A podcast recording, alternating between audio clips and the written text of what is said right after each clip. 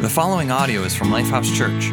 We hope you are blessed by this message and encourage you to connect with us on social media or at lifehousechurch.org. Do you ever wonder if we've lost the wonder of Christmas? And as a result, we live lost. I wonder if you've lost the wonder of Christmas and you're living far more lost than you need to. What happens is we've become maybe a little too familiar with Christmas, with the nativity story, with the possibility and the reality that God became a man, that heaven entered earth, and familiarity breeds contempt. We trade what we once treated as valuable for something casual, right? Your, your favorite vacation spot loses its attraction. The new car smell fades, and you begin to lose the mystery of the spouse that you fell in love with. Familiarity breeds contempt. And as a result, we start to look for something more because what we're experiencing isn't enough. See, when you lose the wonder, you live lost. And so we need something more to fill. So we need more and we do more and we do it to Christmas. And so we fill Christmas with so much. So much decorating and so much activity and so much celebrating and so much eating. And then what happens when you can't have all of that? When you can't get what you want or do what you want or do all the things you had planned to do, you feel like something is missing. And certainly in 2020, so much has been changed and canceled that Christmas is not at all the way you would have imagined it would be. And so now we go looking to fill what's missing with more. And so maybe you have to buy more or even drink more. But the reality is that what's missing from Christmas is not something that can be filled with more, but going back to and regaining what we've lost that has left us lost. Instead, our wondering turns to wandering, and that wandering frames our perspective. And too often, our perspective is so narrow. And we lose our way because we've lost our wonder. The author John, he, he tried to recapture the wonder of Christmas for those he wrote to. John was no uh, just ordinary guy who had read about Christmas. John was a friend and follower of Jesus. So he was an eyewitness to Jesus' life and death, his miracles, and his resurrection. And so around 90 AD, very late in his life, he wrote the story, his eyewitness account of the life and teachings of Jesus. But he was writing to people who were second and third generation Christians who started to hear the story of Jesus and think it was nothing more than like their mythology or folklore. And so he was writing to help them recapture the wonder, to captivate them in the mystery of God becoming man. And so he tells the story of Christmas in a very powerful and poetic way. And so as we jump in, we're going to read the story of Christmas written from John's experience.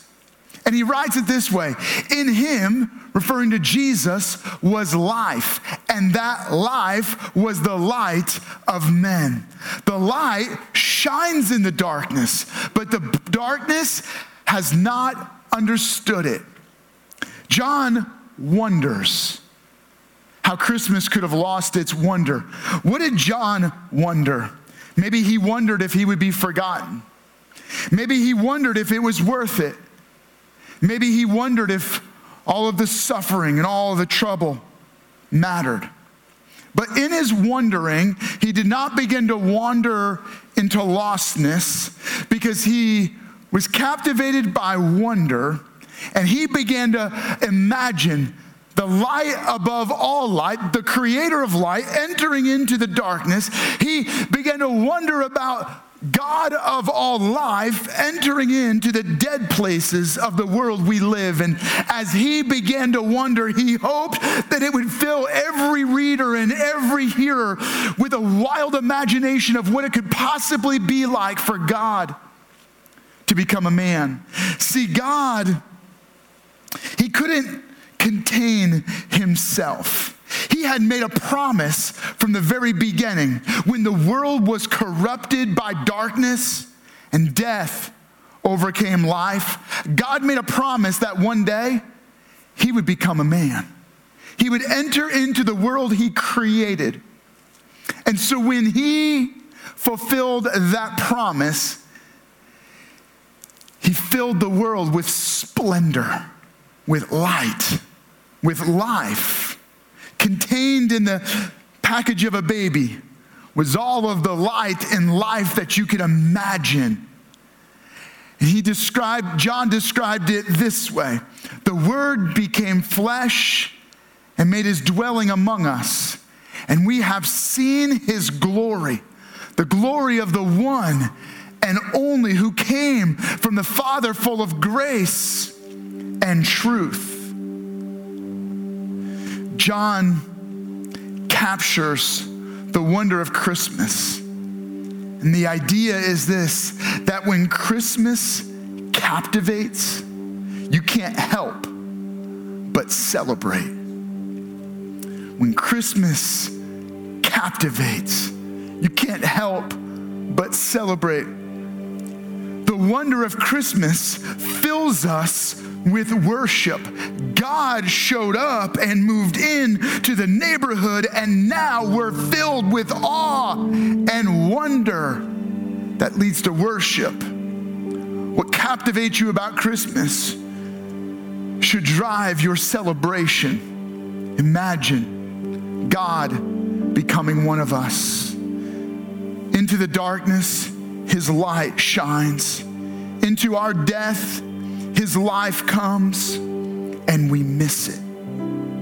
We miss it because we become too familiar, that it's led to contempt, and we're prone to wander. We're prone to replace the beauty of Christmas with more and more and more. We lost, we're, we're lost not just because we're too familiar with Christmas and we've lost the wonder. But there's a lostness in us. There's an emptiness in every one of us that nothing can fill. See, no matter how much more you get, it's never enough. And no matter how much you wander, you never find your way. Because there's a spiritual lostness and a spiritual emptiness that God knew every one of us had and that's what's left us broken in a broken world. That spiritual lostness is what Jesus called sin. It's a sickness inside of every one of us that pushes us away from God. We've lost the wonder and we wander into lostness.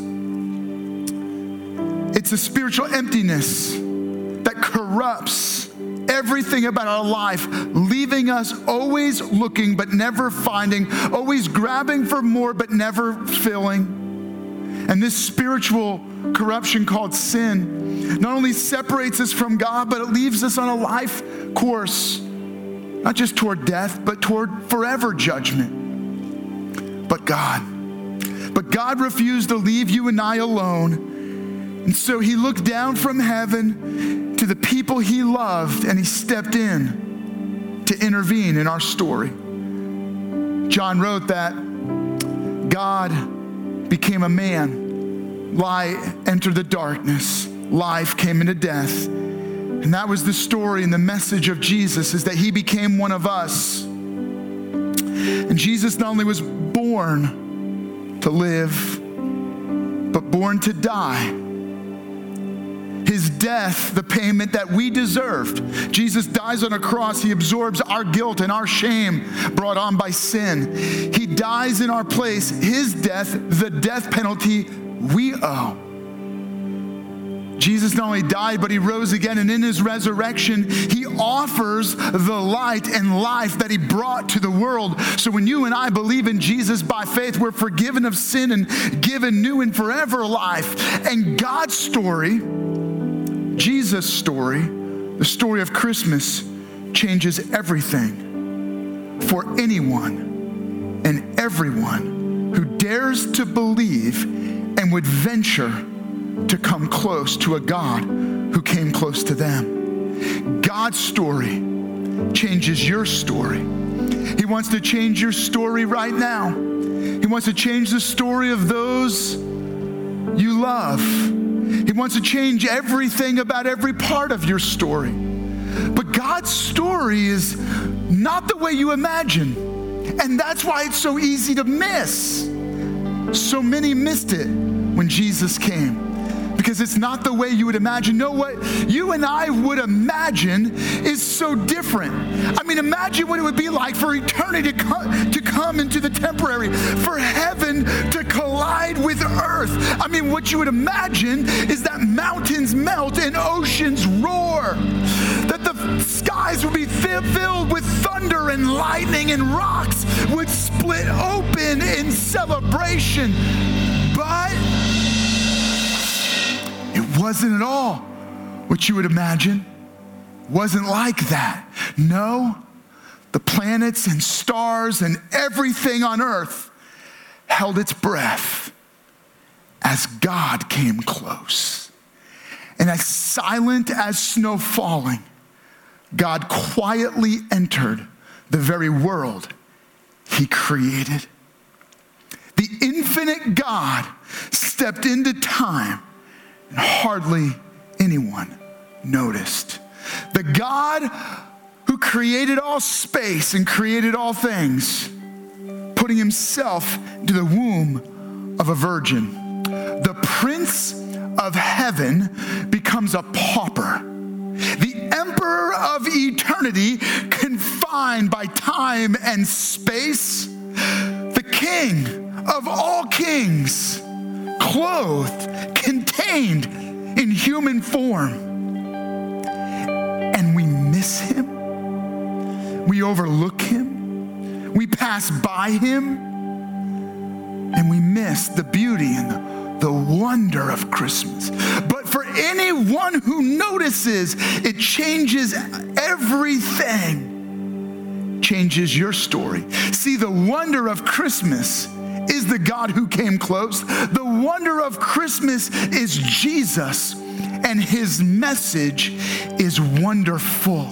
And my challenge to you is let's just reflect on that passage where the author John writes, and God came, the word came and made his dwelling among us. And because the Word became flesh and made his dwelling among us, it changes everything for everyone. Our response is that we worship in wonder the God who came close. So that we would no, ha- no longer have to wander in lostness, but we could be captivated by the wonder of Christmas which would lead us to celebrate. Don't become too familiar with a God who came close. Don't miss the beauty and the wonder of Christmas. That an infinite God would be contained in, in time and he would limit himself to the womb of a virgin. Imagine God hiding his glory in a womb containing his generosity in the poverty of a nation like Israel, oppressed by Rome.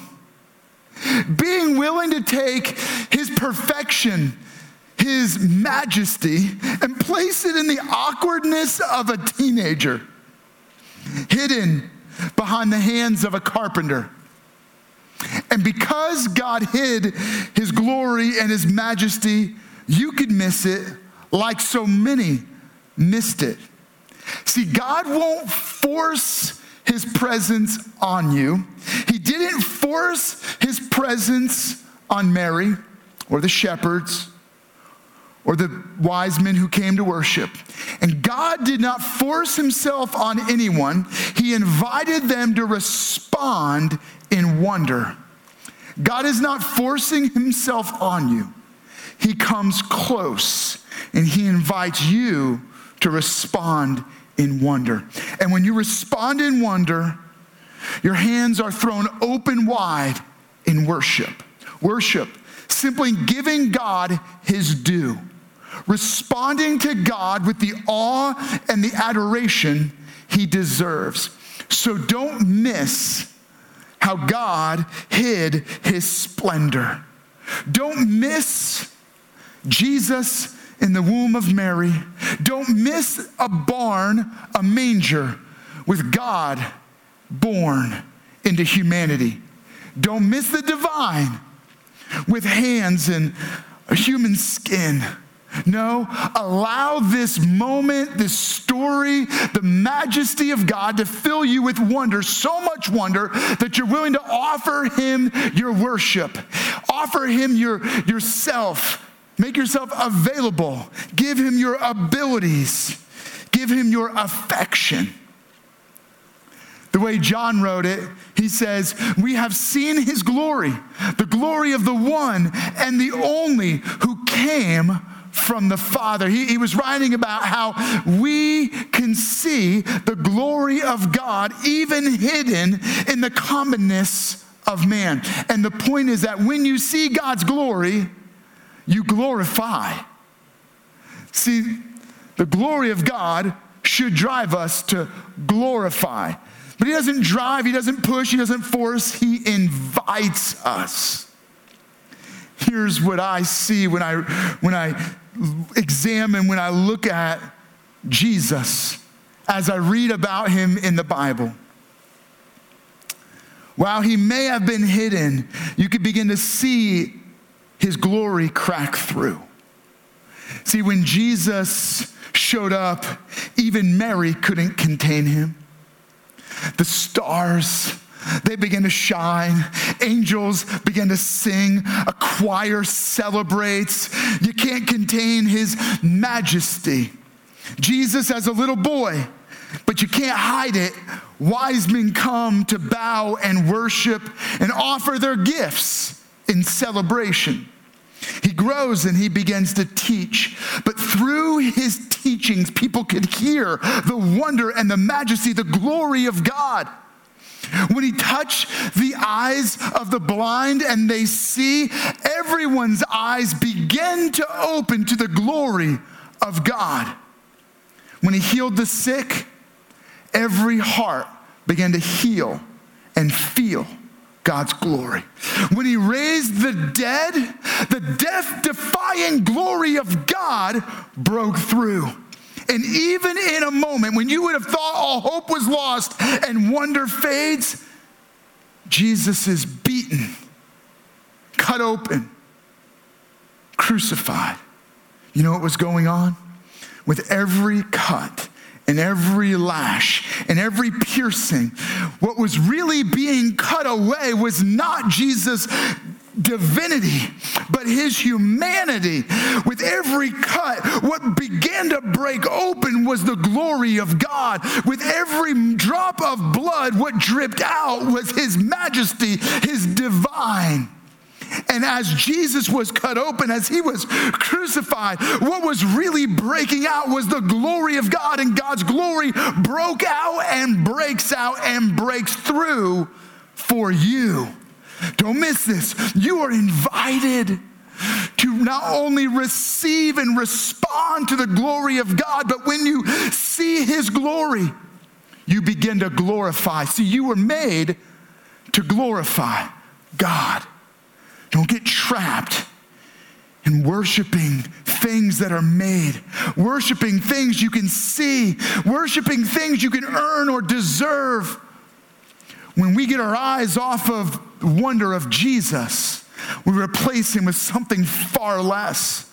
But in Christmas, God's glory came through, and you're invited to discover your purpose and your destiny, which is to begin to worship. You were made to worship. And then John continues. He said, We have seen his glory, the glory of the one and only who came from the Father, full of grace and truth. John is writing as if to foreshadow that Jesus is the gift that's better than any gift you can receive at Christmas. See, Jesus is the wonder of Christmas, and He's more than enough. During a season when so much has been stripped away, so much has been taken, and so much has been lost. I want to make sure that we don't lose the wonder of Christmas and live lost. What, what could easily be forgotten is that no matter what you open on Christmas, no matter what gift you receive, if you're missing the gift of Jesus, you have everything but nothing. And if you've got nothing under the tree, or you can't travel for the holidays, or you feel like a lot has been taken from you during this season, if you have Jesus, the wonder of Christmas, He's more than enough. See, when you miss that, you begin to over accessorize Jesus. You add on tradition and religion, rituals and ceremony, and you feel like you need more and more and more to make up for the wonder. But when you over accessorize Jesus, it's not that we remove Christ from Christmas, we reduce him to an add on, to an extra, to a figurine, to a song. But Jesus needs no accessories. He is more than enough. And if you have Jesus, you have all that you need and more. He is wonderful, counselor, mighty God, everlasting Father, the Prince of Peace. And He is more than enough in your life. And He's always been more than enough. And He's worthy of our worship. I want to invite you, if you've never said yes to Jesus, this is a moment where you can respond and receive the greatest gift of all. And I want to invite you and welcome you to make that commitment. I mean, what better time than Christmas than to say yes to Jesus by faith? You believe that He was born. He was born to rescue us, that God came close. What an awesome idea and what an awesome reality. And because He came close, we see His glory and we respond by glorifying. We discover that Jesus is more than enough. And so I want to invite you, if you're making that commitment right now, you say yes to Jesus. And let us know that. We would love to encourage you and support you as you begin this new journey of faith in Jesus. And so simply let us know by texting the name Jesus to 41411. It might seem like a little bit of an odd thing to do during a Christmas celebration, but can I invite you? That's right, just pull out your phone real quick, text the name Jesus to 41411. And we want to cheer you on and we want to encourage you. We want to just give you a quick next step as you begin this new journey with Jesus. But then there are many of you who you've said yes to Jesus. You've received a gift, but you've treated him like another gift. Jesus doesn't want to be one gift among many. He wants to fill your life with wonder and invite you to worship. And so, would you lay aside all the distractions, all the cares, all the preoccupations, all the busyness, and all that you've lost? all that you may not be able to do and experience during Christmas and discover that what has been missing is the wonder that's left us lost. I want to take a moment, I want to pray with you, pray over each of us, that we would be filled with and recapture the wonder that leads us to worship. Jesus, thank you. Thank you, Prince of Heaven, that you were willing to become the pauper, an emperor of eternity confined in a baby. Thank you that you were willing to do all of that for us, for those of us who've wandered lost away from you. And you came, pursued us, and rescued us and you offer us new life and forever life through forgiveness, and we receive your gift. Not just a gift, but the gift. And as we receive this gift, we are filled with wonder and we want to worship. So, would you receive our worship now? In Jesus' name, amen. Thank you for listening to audio from Lifehouse Church. We believe that through Christ, life change happens here. So we invite you to connect with us further by visiting lifehousechurch.org.